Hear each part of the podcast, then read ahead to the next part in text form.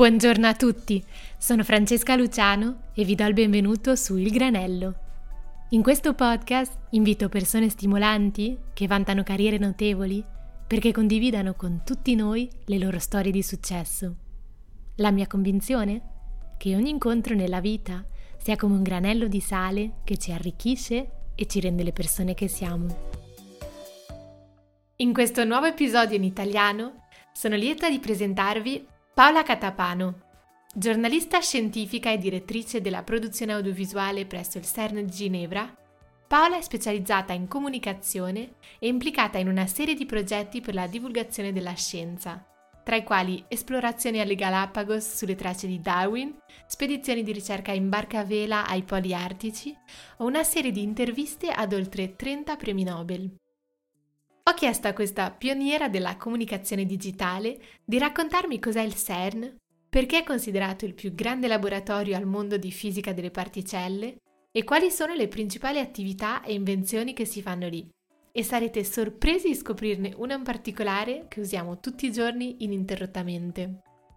Ho intervistato Paola sulla sua carriera, il suo approccio al mondo del lavoro, in cui ho trovato una certa affinità è anche una grande fonte di ispirazione per la sua capacità di lavorare a svariati progetti, viaggiare e non smettere mai di scoprire.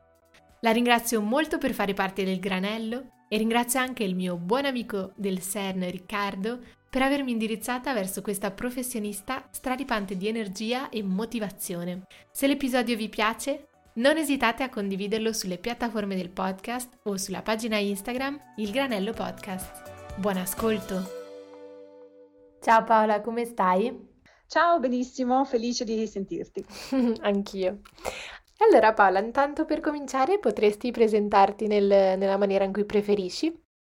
Allora, io mi occupo di comunicare la scienza al pubblico in generale, eh, lo faccio da un posto che è veramente un po' il fulcro della ricerca, in, in, la ricerca e la scienza di base. Questo posto si chiama CERN o CERN, eh, per chi lo vuol dire all'inglese, è il laboratorio scientifico più grande al mondo.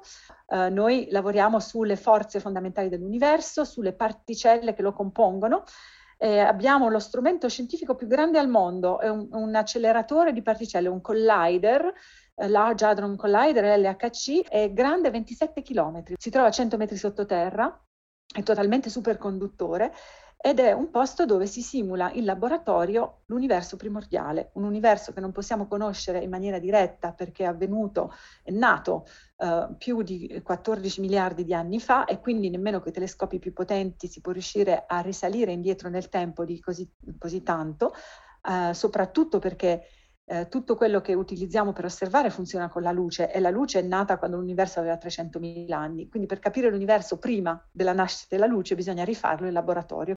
E il mio lavoro principale è raccontare questa scienza, ma poi in realtà, eh, essendo un giornalista scientifico, essendo una velista, un amante della natura e dell'ambiente, eh, faccio anche eh, nel mio tempo, tra virgolette, libero, faccio anche dei reportage da posti estremi, come per esempio le zone polari, il polo nord e il polo sud. Super eh, introduzione, direi. Mi hai già detto 1500 informazioni che dovrei trascrivere per ricordarmi.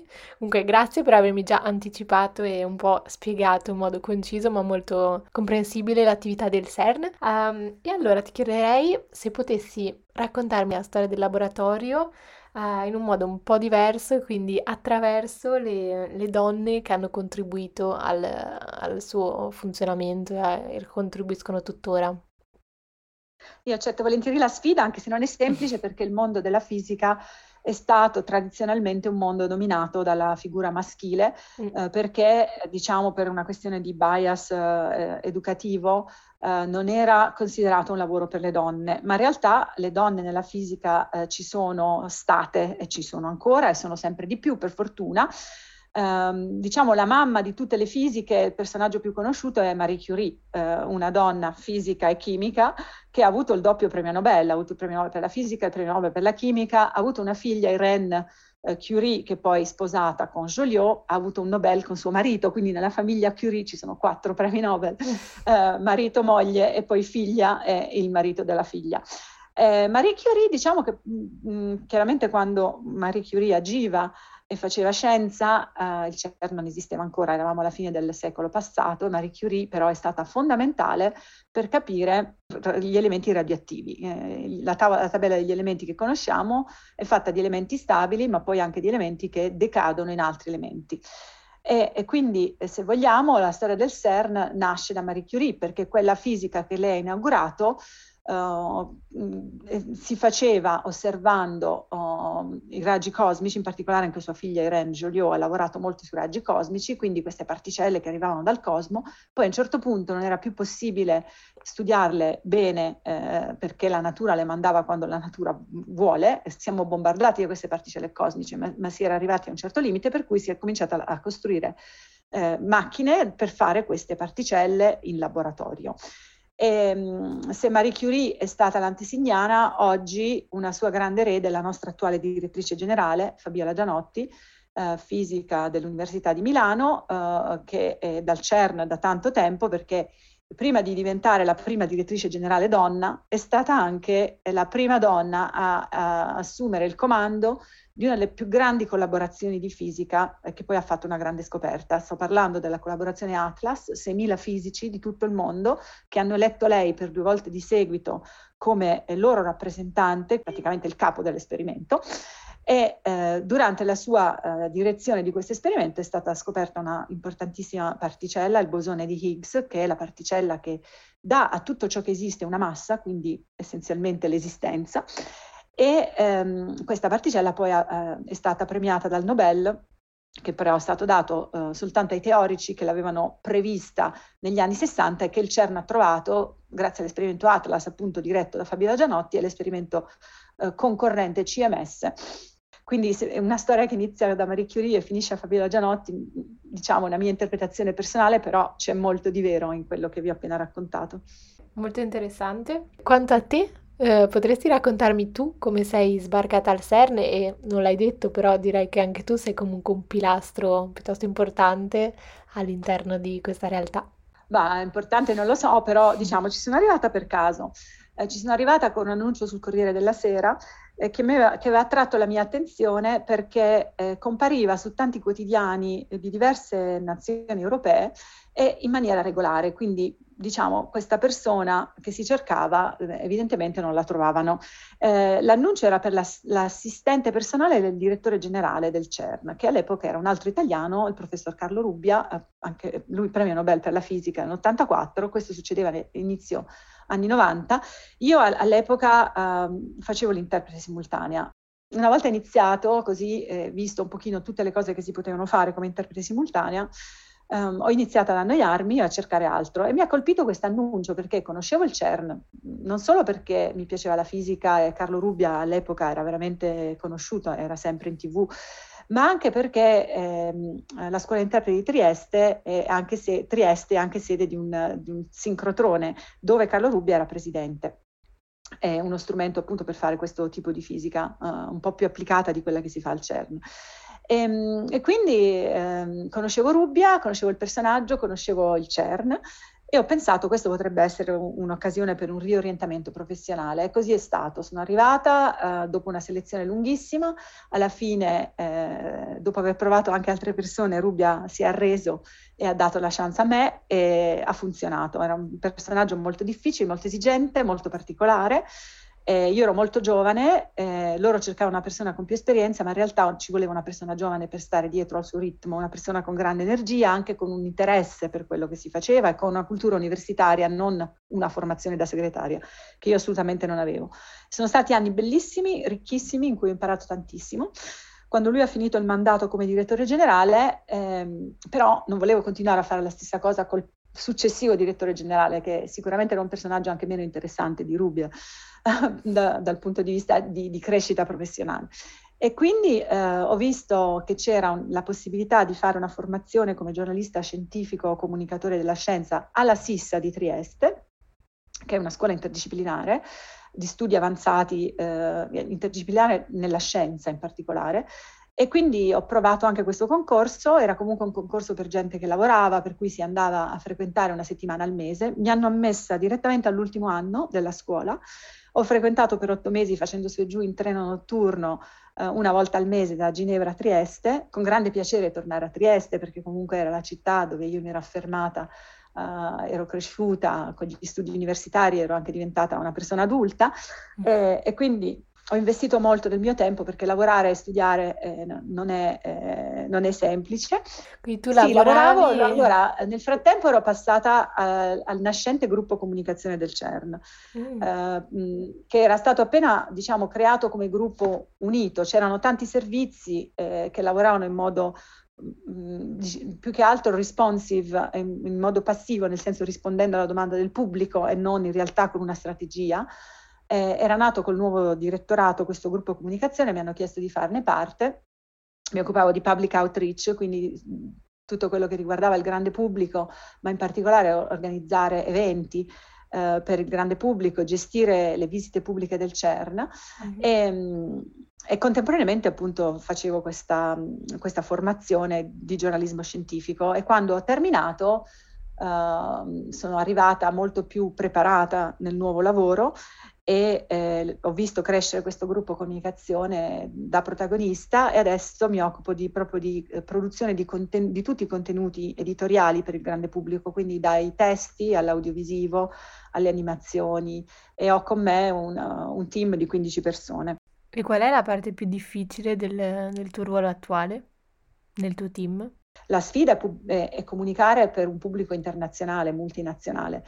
Mm. Abbiamo anche tantissimi eh, utilizzatori, users, eh, che eh, sono gestiti poi da agenzie eh, tipo in Italia l'Istituto Nazionale di Fisica Nucleare e quindi attraverso di loro comunichiamo anche in italiano per il pubblico italiano, Uh, rivolgendo, quindi attraverso le scuole, attraverso i media, la, televisione, ma anche il cinema. Per esempio, uno de- degli ultimi prodotti che sono andati molto lontano è un film della Disney, Disney Channel, eh, che eh, abbiamo co- uh, prodotto, nel senso che si sono rivolti a noi, sono venuti sul sito e abbiamo, li abbiamo portati in giro, abbiamo anche eh, condiviso tutto il footage che già avevamo prodotto su questo esperimento, un esperimento che si chiama AMS, Alpha Magnetic Spectrometer, che si trova sulla Stazione Spaziale Internazionale, ma che è stato lanciato lì con lo Space Shuttle nel 2011, ma che è gestito da una sala di controllo che si trova sul sito del CERN e il cui principal investigator, lo scienziato che lo ha concepito e che lo gestisce, è un premio Nobel che lavora al CERN, mm, Samuel okay. T.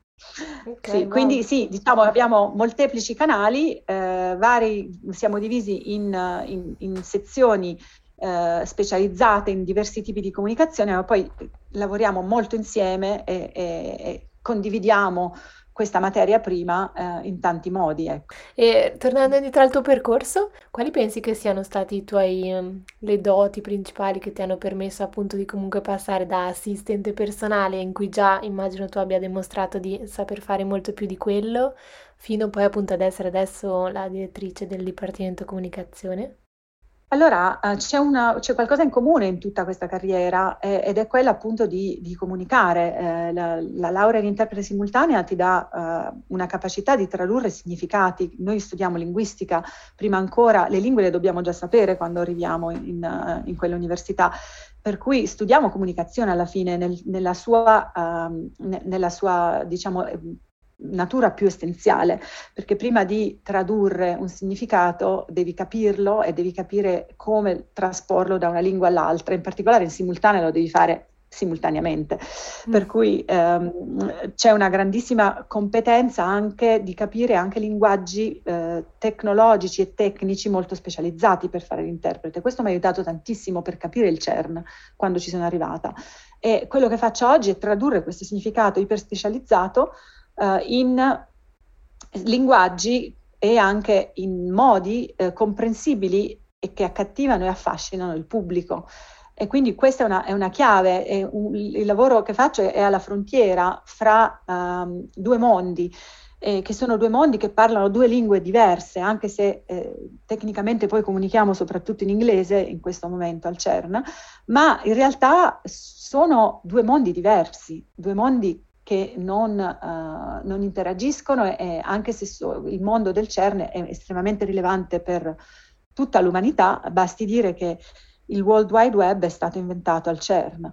Mm. Um, Come mai? Eh, perché Internet negli anni 80 era utilizzato principalmente dal mondo accademico, però è una rete di difficilissimo accesso I, al CERN, eh, già prima di LHC, avevamo un acceleratore grande 27 km che, eh, dove le collaborazioni che, che, che, ci lavoravano e sfruttavano le collisioni di questo acceleratore eh, si, tro- si, in, si, trovavano in tutto il mondo e, e, tipicamente sono persone che vengono a lavorare al CERN per un periodo e poi tornano perché hanno incarichi nelle loro università o laboratori nazionali. Eh, però hanno continuamente bisogno dei dati forniti dall'acceleratore. Accedere a questi dati era una grande sfida perché bisognava avere un linguaggio universale eh, che mh, potesse rendere l'accesso a distanza usufruibile da diversi eh, standard informatici, eh, quello della Cina, quello del Giappone, quello dell'India, quello dell'Italia, dell'Europa, degli Stati Uniti.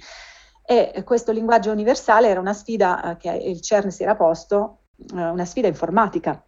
E alla fine eh, non solo il CERN, ma c'erano anche, anche negli Stati Uniti mh, vari competitors, vari linguaggi. E alla fine quello che ha vinto è stato il linguaggio HTML, quindi l'ipertesto, Uh, e il World Wide Web che è stato inventato da Tim Berners-Lee, un fisico giovane che aveva 28 anni all'epoca del CERN, uh, che ha trovato questo modo di poter condividere sulla rete internet che già esisteva attraverso il metalinguaggio del web uh, tutti i tipi di dati, da um, dati di esperimenti che sono dati numerici, a, a dati visual, a foto, film, testi, qualsiasi tipo di dato. Noi nel nel 1989 avevamo, uh, abbiamo avuto la prima proposta del web e nel 90 il web al CERN funzionava, utilizzavamo già il web. Pazzesco. Eh, iniziato, avevamo i primi server anche negli Stati Uniti e nel 94 abbiamo messo in open source tutto il software e l'hardware e, e tutti i linguaggi legati al web eh, e l'abbiamo regalato al mondo.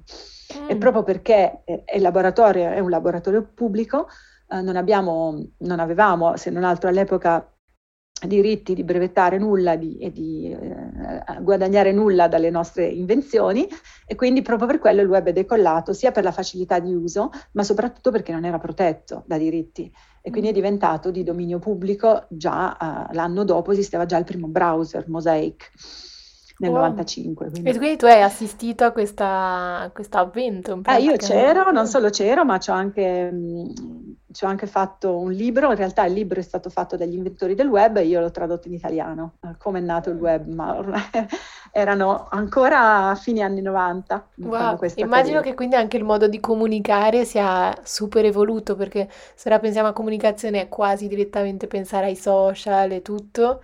Immagino sì, che lì fosse tutta un'altra cosa in realtà prima. Sì, sì, però se vedi il primo sito web del CERN non è tanto diverso da, da quello che puoi trovare oggi, perché aveva mm. già la, la possibilità di avere video, foto e, e, e multimediale, insomma, c'era, c'era, era già tutto uh, fattibile, avevamo già la possibilità di, facevamo già videoconferenze, avevamo già il mouse, il mouse, la trackball, il touchscreen, sono tutti sviluppi che sono, sono stati sviluppati al CERN eh, sempre al servizio di questa grande comunità scientifica molto alla frontiera della conoscenza e della tecnologia, molto esigente perché era una comunità scientifica eh, gigantesca che lavorava insieme da diverse parti del mondo e con diversi standard, per cui spingeva la tecnologia al limite. Vedi qualcosa che potrebbe avere lo stesso futuro del web eh, tra vent'anni? Nel senso, pensi che adesso ci sia una simile tecnologia che è proprio all'inizio ora e che attecchirà così tanto come, come il web appunto negli anni... Ah, sono... Allora, il web è stato, mm, come si dice, serendipitous, nel senso che nessuno si aspettava che fosse così interessante per, per, per la gente, perché comunque non rispondeva a un bisogno de- della gente è, è stata una nuova tecnologia che era talmente facile, è stata messa a disposizione e ha avuto un successo gigantesco. E quindi eh, comunque prima, uh, prima che, che, uscisse dal laboratorio nessuno avrebbe immaginato, neanche l'inventore stesso, che avrebbe avuto così tanto successo, per cui è difficile dirlo ora. Le tecnologie nuove ce ne sono per definizione tutti i giorni. Ci sono due, due campi in particolare che secondo me potrebbero beneficiare moltissimo da quello che stiamo sviluppando per i nostri nuovi strumenti. Uno è quello dell'energia, eh, perché diciamo, dicevo prima che i nostri acceleratori sono superconduttori. Superconduttore vuol dire che è capace di trasportare l'energia elettrica senza perdite. Le tecnologie che utilizziamo ora per distribuire l'energia nel mondo hanno tantissime perdite, tanto spreco. Quello, mm-hmm. che si, eh, quello che si arriva al consumatore è il 30% di quello che si consuma. Con la superconduttività arrivi al 100%, per cui tutto quello che produci puoi consumare e per cui ehm, diciamo che c'è un enorme risparmio energetico. Questo ce n'è tanto bisogno oggi di risparmio energetico. Uh, no waste, zero waste nell'energia. L'altro campo è la diagnostica e, e, anche la terapia medica, la teragnostica, la medicina personalizzata, perché le tecnologie degli acceleratori si sono rivelate estremamente efficaci nella diagnostica dei tumori, ad esempio, mm. e anche nella cura dei tumori. Um, I rivelatori di particelle che devono leggere um, 40 milioni di collisioni al secondo prodotte da LHC e decidere quelle buone da quelle cattive, eh, eh, sviluppano tecnologie per fare ciò eh, che sono estremamente efficaci nell'imaging, ad esempio, eh, mm. e, e, anche nella gestione di, di molti dati, di una grande quantità di dati. Noi produciamo, l'HC produce esabyte di dati, per cui il computing e l'imaging accoppiati possono e già stanno dando, perché abbiamo tanti progetti in collaborazione eh, con la, la medicina, una capacità eh, grandiosa di, um, di, fare dell'imaging molto preciso, quindi a- avere una diagnosi dei tumori molto molto precoce. Questo sta già succedendo e ha uh, delle capacità di sviluppo anche molto grandi. Sta già succedendo perché ad esempio la prima PET è stata fatta un topo negli anni 70 al CERN e adesso ce l'hanno tutti gli ospedali ed è quello che si utilizza per diagnosticare i tumori. Ecco, adesso ci sono delle versioni molto più ad alta risoluzione, molto più avanzate della PET in corso di sviluppo in collaborazione con il nostro uh, Dipartimento di Knowledge Transfer. E, ehm, dicevo anche la teragnostica perché con i fasci di particelle che noi facciamo collidere appunto 40 milioni di volte a secondo su un acceleratore di 27 km simultaneamente in quattro punti, eh, chiaramente siamo capaci di gestire questi fasci molto bene in maniera molto accurata. Questi fasci si sono rivelati eh, molto utili nel distruggere tumori inoperabili molto molto all'interno uh, tes- del tessuto cellulare delle cellule umane eh, che, sono, che, non possono essere uh, distrutti nemmeno dal, dalla radioterapia tradizionale perché eh, questa farebbe molto danno anche al, al, tessuto sano intorno al tumore. Con i fasci di particelle mirati, in particolare ioni di carbonio, quindi nuclei del carbonio, sparati da un acceleratore invece che su un esperimento uh, su un paziente, c'è la possibilità di fare in modo che finché il fascio attraversa il tessuto sano non fa nessun danno, ma rilascia poi tutta la sua carica radioattiva soltanto quando è al centro del tumore e lo fa in maniera calibrata in modo tale da distruggere solo il tumore e non le cellule sane. Mm. Questo è qualcosa che per esempio in Italia lo, si sta già facendo sulla base di un, proprio di un progetto CERN eh, al CNAO, il Centro Nazionale di Adroterapia Oncologica. È super interessante vedere come appunto una cosa che apparentemente è super distaccata dal mondo, sì, dal nostro mondo comune, cioè il CERN e quindi l'acceleratore di particelle, in realtà sia iper interconnesso e, e abbia veramente dei legami con cose che possono sì, toccare perché... chiunque. Questo è perché il mondo moderno è diventato così specializzato che ognuno pensa che eh, alla fine eh, le nuove tecnologie di un mondo vengono da quel mondo, ma in realtà il progresso tecnologico in realtà nasce sempre da un progresso di nuova conoscenza. Mm-hmm. E la nuova conoscenza non, non, non nasce migliorando tecnologie esistenti, ma nasce cercando di capire come funziona nostra, il nostro universo, il nostro mondo, la nostra natura. E c'è ancora tantissimo da scoprire perché ehm, noi sa- sappiamo che il mondo è fatto di atomi e gli atomi sono fatti di, di nuclei e di elettroni e che e il nucleo è fatto di quark e, e, quindi ci sono queste particelle fondamentali che costituiscono tutto l'universo, ma in realtà costituiscono soltanto il 5% del nostro universo. Il resto è fatto di materia eh, e di energia che sappiamo esistere perché ne vediamo gli effetti, ma non sappiamo di cosa, cosa sono fatti. E a questo servono i nuovi strumenti che stiamo preparando al CERN, gli eredi dell'LHC, i futuri acceleratori collider di particelle elementari, per capire di cosa è fatto tutto il resto, eh, di cosa è fatto il eh, 95% del nostro universo, che non conosciamo, pur essendone parte. La materia oscura in pratica?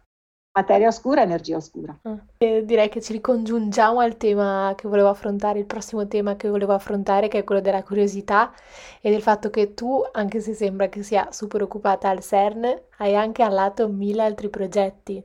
Ovviamente non c'è tutto il tempo di, mm, di affrontarli tutti, però potresti almeno raccontarmi quello che ti ha appassionata finora di più? E anche una delle mie domande principali è come riesci a gestire appunto un super lavoro al CERN con appunto progetti a lato più come so che hai una famiglia? Ah, ecco, questa è una, è una sfida, bisogna avere un- una grandissima energia e anche un'energia che è alimentata da, da un grande entusiasmo e una grande curiosità eh, per, per altre cose.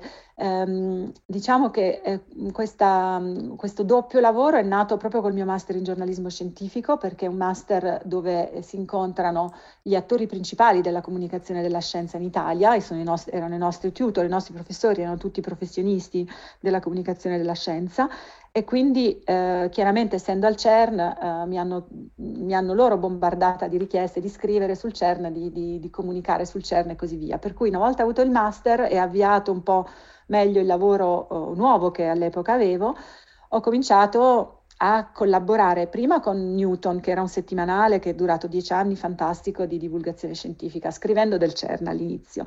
Dopodiché um, ho, ho, sono stata scoperta in qualche modo dalla televisione italiana, da Rai Educational in particolare, eh, attraverso un progetto europeo. Per caso hanno ascoltato una mia intervista radiofonica, mi hanno convocata, ho iniziato a lavorare un pochino per Rai Educational e da lì eh, l'unico modo per conciliare il lavoro era fare la, la, freelance per loro e fare reportage. Reportage ho iniziato con i Festival della Scienza, il Festival della Scienza di Genova, lì ho conosciuto persone che andavano a lavorare in Antartide e la mia passione per il mondo della natura, eh, l'outdoor, eh, sono una velista, una sciatrice, eh, sono sempre fuori, vado in bicicletta al lavoro, ho bisogno veramente di muovermi ho provato a fare eh, una, a candidarmi come giornalista ospite per accompagnare la ventiseiesima spedizione italiana in Antartide, questo era nel 2005 e mi hanno selezionata. Sono stata due mesi in Antartide avendo un bambino di otto anni qua a Ginevra, di cui si sono occupati la nonna, il papà e la tata, mentre io non c'ero, però diciamo oh, dopo questo viaggio oh, ho deciso che non avrei mai potuto mollare eh, questa doppia carriera, per cui a seconda degli impegni che aveva al CERN, perché poi ogni cinque anni cambia direttorato, adesso sono capo di 15 persone, ma ci sono stati periodi in cui ero, ero membro di team eh, e non ero io il capo, e per cui sono riuscita a prendere dei congedi, risparmio, li chiamiamo così, dei congedi non pagati, mm-hmm. per andare a fare reportage. Sono riuscita a mantenere eh, almeno uno all'anno eh, almeno una collaborazione esterna all'anno su temi che riguardano in particolare l'ambiente, perché eh, questo mi dava l'opportunità di andare in Artico, sono andata quattro volte in Artico, due mesi in Antartide, oppure su temi legati al CERN eh, in maniera anche non, non, diretta, ma ad esempio l'astronomia, l'astrofisica, che è sempre stata la mia grande passione fin da bambina, per cui questi progetti mi hanno portata, per esempio, nel deserto di Atacama, eh, in Cile, a vedere grandi eh, osservatori astronomici che l'Europa ha in Cile, l'ESO, l'osservatorio, il, essenzialmente l'equivalente del CERN in astronomia, uh, ha osservatori meravigliosi su, nel deserto di Atacama a 5.000 metri di, di, quota e lì ho realizzato dei documentari per la RAI. Eh, nel, nelle mie vacanze, in alcuni di questi progetti sono riuscita a trascinarmi anche i figli perché insieme al mio compagno ne abbiamo tre, ora sono grandi ma Uh, ce li siamo portati nella foresta amazzonica, alle Galapagos, sulle, sulle, tracce di Darwin, su un progetto che mi sono inventata che si chiama Mini Darwin, in cui ho coinvolto tante persone. Eh, abbiamo prodotto libri, mh, trasmissioni televisive, esposizioni itineranti e così via. Quindi un progetto tira l'altro. Certo, molte volte mi sono ritrovata accasciata alle due di notte sulla scrivania dicendo ma chi me lo fa fare? Sono distrutta, sono stanca, non ce la farò mai. Ma poi sono cose talmente entusiasmanti e c'è anche un ritorno del pubblico eh, così soddisfacente eh, che eh, questo ti dà la forza di andare avanti. Poi anche una grande capacità di ricaricarmi, eh, devo dire, mi, mh, mm, vado in fondo, in fondo, in fondo alla, alla, mia energia, poi mi basta poco per ricaricarmi e riprendermi. Finché dura continuerò. Mm, beh, meno male, buon per te. Mm, però va alimentata perché se, se ti fermi alla fine... Eh, immagino. Ma mh, soprattutto mi chiedevo quando appunto prendevi, andavi quando sei andata in Antartide vari mesi, eh, ne hai sempre parlato apertamente ai tuoi datori di lavoro? Certo, assolutamente sì, assolutamente sì, perché proprio il principio di questo congedo non pagato che uno può fare quello che vuole entro certi limiti, per cui ho sempre dimostrato che c'era, che comunque continuavo a comunicare scienza e poi mi sono formata uh, uh, sul, proprio sul campo uh, a fare la presentatrice televisiva, la produttrice televisiva e questo adesso è un lavoro che faccio all'interno del CERN, per cui era, era alla fine negli interessi del, del, del, laboratorio che io imparassi cose nuove da professionisti lavorando sul territorio e poi ho creato anche una rete di interessi anche per il CERN, perché molto spesso nei miei reportage ho parlato del CERN, i primi documenti documentari che ho fatto per Educational, su 12, 6 erano sul CERN. Alla fine c'era un legame tra quello che facevi ah, sì. all'interno del tuo lavoro e fuori. Ah sì, perché comunichiamo appunto comunichiamo ricerca, comunichiamo scienza e alla fine è una rete che si, si, auto, si, si autosostiene, si autoalimenta, una cosa va a vantaggio dell'altra. Mm-hmm. Molto interessante, mi piace molto perché anche io sono molto in modo fare mille cose, non fermarsi mai, cambiare sempre tutto e, e un'interna curiosa, quindi mi, davvero è molto, mi ispira molto la tua carriera e quello che fai e come gestisci appunto le varie cose perché si tende sempre a pensare no facciamo una cosa per volta, ora se faccio questo no, non no, posso fare anche trovare l'altro, il filo comune, sì. c'è sempre il comune denominatore della cultura scientifica, del comunicare alla ricerca, del comunicare su vari canali e su, in vari network, quindi alla fine si trova sempre il filo conduttore. Ad esempio sono andata in, in Artico con una mia spedizione, ho portato in barca a vela un rivelatore di raggi cosmici e raggi cosmici ne facciamo al CERN utilizzando una tecnologia di uno degli esperimenti di LHC quest- per, per, costruire questo rivelatore. L'ho fatto costruire al CERN da ragazzi delle scuole ehm, superiori, quindi da licei italiani, svizzeri e norvegesi, perché si andava alle Svalbard e quindi bisognava coinvolgere anche la Norvegia, per cui riesco sempre a trovare eh, il filo conduttore eh, per giustificare questo, ma anche per poter ehm, lavorare in maniera serena su queste cose, non dire sì, faccio due lavori due, completamente che non hanno nulla a che fare l'uno con l'altro, no, trovi sempre comunque il comune denominatore e, e un, un, overlap grande o piccolo c'è sempre. Mm-hmm. Tocca molto quello che dici, nel senso mi ci riconosco molto, quindi grazie. Bene, sì. no, no, è importante lavorare in questo modo, soprattutto per sì. chi fa comunicazione. Sì, sì, sì, esatto, e sono d'accordo che davvero si possa applicare a, a tutto e soprattutto se ti inizi ovviamente a specializzare nelle cose che ti piacciono di più, è anche più facile trovare poi appunto, come dici tu, i punti in comune, connettere i famosi dots e così esatto. via. Eh, adesso invece ti porrò le domande granello. Va bene. Un viaggio o una spedizione? L'Artico perché le spedizioni, le ultime due le ho organizzate io ed erano tutte sotto il mio controllo e poi erano in barca a vela e sono cose eccezionali che magari qualche anno fa non avrei neanche mai immaginato di essere riuscita a mettere insieme e poi una volta che l'hai fatto è veramente spettacolare. Quindi wow. Artico-Antartide, okay. spedizioni. Un hotel?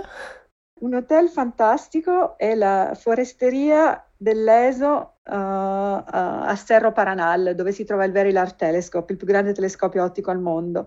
È un posto dove ci hanno girato un film di James Bond, uh, perché ehm, ha avuto anche premi di, architettura. È un posto che è, gode di un silenzio monastico ed è invisibile dall'esterno perché è completamente incassato nella, nella, roccia. Ne, e, e, però uh, dall'interno uh, vedi dei paesaggi spettacolari e, e, dei tramonti incredibili perché sei nel deserto, uh, però in altitudine, in quota, eh, in un posto veramente unico al mondo. Lì sembra di stare su Marte. Wow, figata. un bar? Un bar è il bar di ehm, Ny-Ålesund, nella cittadina più a nord del pianeta, diciamo la continuamente abitata, eh, che ehm, si trova alle Svalbard sul 79 parallelo. E, ehm, una volta alla settimana eh, trasformano un, uno dei loro edifici in bar dove vanno tutti i ricercatori. Eh, tipicamente, ehm, siccome sì, questo succede d'estate e lì d'estate c'è 24 ore di giorno, si oscurano le finestre e si incontrano i ricercatori sotto un'altra veste con musica e, e, e bevande che sono vendute a un euro a bevanda. Quindi uh, sì, questo, questo bar è un bar molto particolare. E un ristorante? Un ristorante che mi è piaciuto moltissimo si trova a Lanzarote ed è dentro uh, tutta una serie di, di grotte naturali eh, dove hanno fatto anche, che si trovano proprio nel mare, dove c'è un, un fondo trasparente, dove tu vedi il mare eh, che ti passa sotto i piedi. Eh, ed, è, ed, è, gigantesca, una grotta molto molto grande con tante piccole nicchie sempre scavate nella roccia, tutto naturale, diciamo che il bar è stato installato, non è stato costruito, è stato installato in una grotta esistente sull'isola di Lanzarote in mm. Spagna. Sono quelle di Cesare Manrique? Sì, sì mm. esatto. Sì, sì, sono stata figata. Una radio? Londina 33, la radio che ha salvato um, i dispersi del dirigibile Italia, che è stata uh, sballottata sul PAC cadendo dal dirigibile e riparata in 24 ore e che, che, poi è riuscita a lanciare l'SOS al mondo e alla fine hanno capito dove si trovavano e sempre grazie alla radio, poiché questi stavano galleggiando sul PAC, eh, che, quindi la loro posizione cambiava continuamente, la comunicavano via radio e guidavano gli aerei via radio oh, per farsi ritrovare e salvare nel 1928. Una canzone? Sailing. Un film? Interstellar. Hai, hai, saputo attraverso le risposte dare die, quasi dieci diverse storie, quindi mi sono piaciute tantissimo. Oh, grazie. grazie, speriamo di non essere stata troppo lunga. E grazie anche a voi per aver ascoltato questo nuovo episodio del Granello. Io vi do appuntamento a molto presto.